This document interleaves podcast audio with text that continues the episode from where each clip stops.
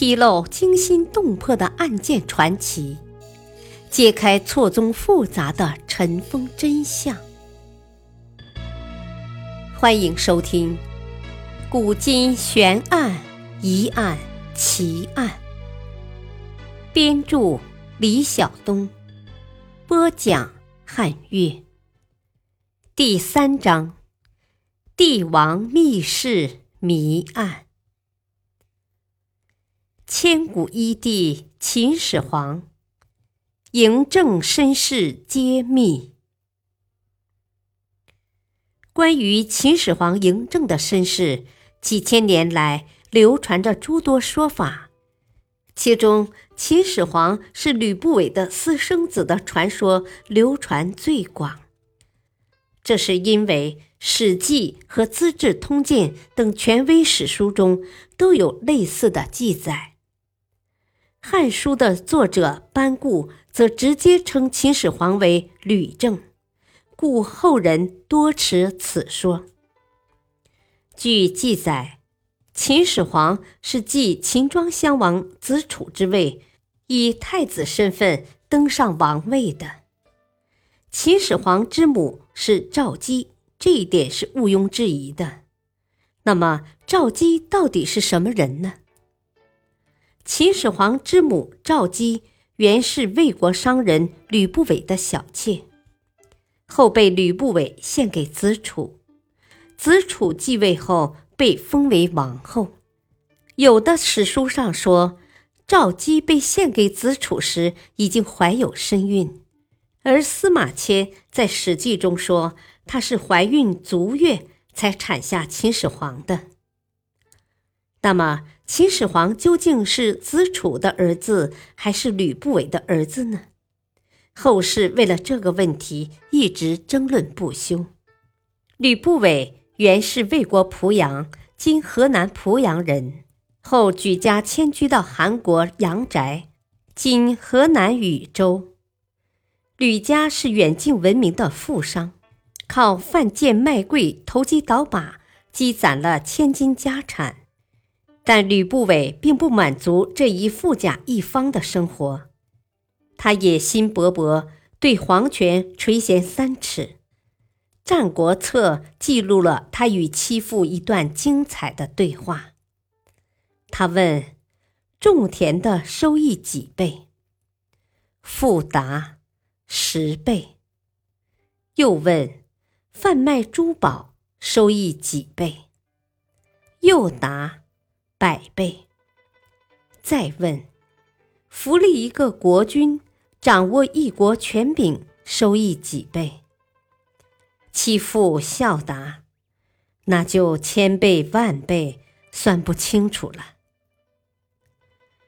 吕不韦意味深长的笑着说：“啊，是呀，扶立一个国君，不止可以荣华富贵，还可以泽及子孙后代呀。”于是，吕不韦打点行装，来到赵国国都邯郸，精心谋划，从事政治投机。当时，秦昭王的太子安国君之子异人被拘留在赵国当人质。吕不韦认为奇货可居，异人在赵国的日子相当难过，连衣食都成问题。吕不韦认为。一人可以利用，于是想方设法接近他，讨好他。他前往拜访异人，与其密谋，由吕不韦出资千金为其打通关节，过继给很受安国君恩宠却无子女的华阳夫人立为嫡嗣，更名为子楚，在二十多个兄弟中争得太子继承人的地位。秦昭王五十六年，公元前两百五十一年，秦昭王去世，安国君继位为孝文王，立子楚为太子，使之成为未来王位的合法继承人。吕不韦的宠妾赵姬容貌秀丽，能歌善舞。有一次，子楚与吕不韦饮酒。赵姬为其歌舞助兴。子楚见到他后非常喜欢，便起身向吕不韦敬酒，请求吕把此女赐给他。吕不韦遂献出了赵姬，他隐瞒了自己有孕在身的事实。后来生下儿子明正，就是后来的秦始皇。赵姬因此被子楚立为夫人。秦孝文王在位一年便死了，子楚顺理成章的继位当了国君，称秦庄襄王。庄襄王自知这一切全仗吕不韦出谋划策，因此知恩图报，一上台便任命吕不韦为丞相，封为文信侯，食邑河南洛阳十万户。子楚死后，公元前两百四十七年，刚十三岁的嬴政便登上了秦王的宝座。因为年幼，政事便落入了吕不韦和赵太后之手，这样就有了嬴政是私生子之说。这个故事在《史记》和《资治通鉴》称为“吕不韦奇货可居”。以上是司马迁《史记·吕不韦列传》中的大概内容。根据《史记》的记载，则秦始皇为吕不韦的后裔无疑。千百年来，民间传说秦始皇为私生子，也是起源于此。吕不韦认为嬴政是自己的亲生儿子，让嬴政喊自己为仲父。自己则掌管全国政事，成为一手遮天的大人物。吕不韦在邯郸的秘计实现了。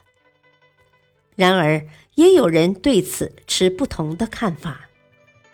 首先，有的史学家注意到，成书早于《史记》的《战国策》当中没有吕不韦献赵姬的记载。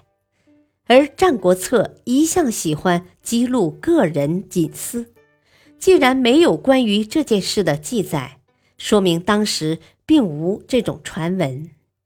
其次，《史记》的记载本身也有点含糊不清，前面的“姬”字密有深，也就是隐瞒了有身孕的事实，后面却又说至大七时生子正。说她足月而产，这里可以有两种理解：一是嫁给子楚后有孕足月而产；一是原先已有孕至足月而产。如果是后一种情况，那么子楚当然知道孩子不是自己的，又似乎不必立其为夫人，也不会让这个孩子当太子并继承王位的。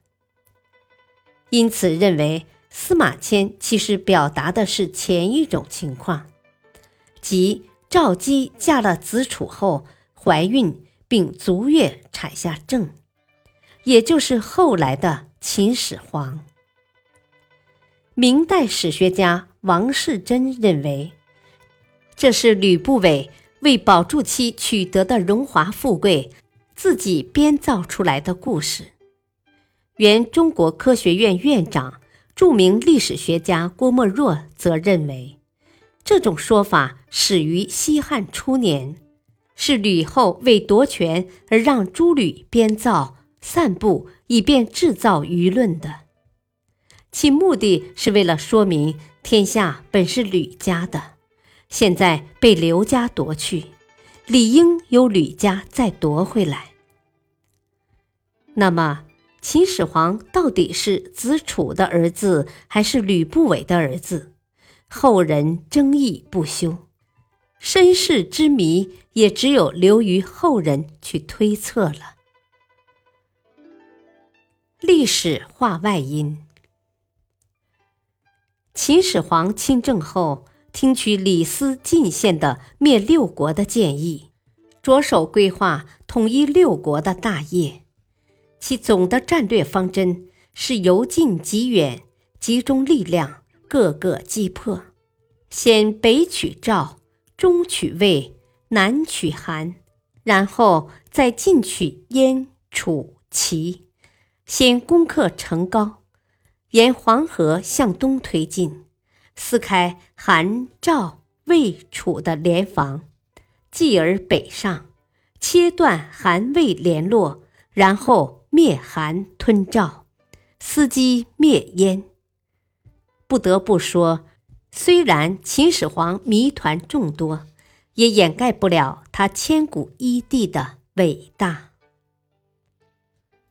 感谢收听，下期播讲苻坚与慕容冲，断袖多情黄。敬请收听，再会。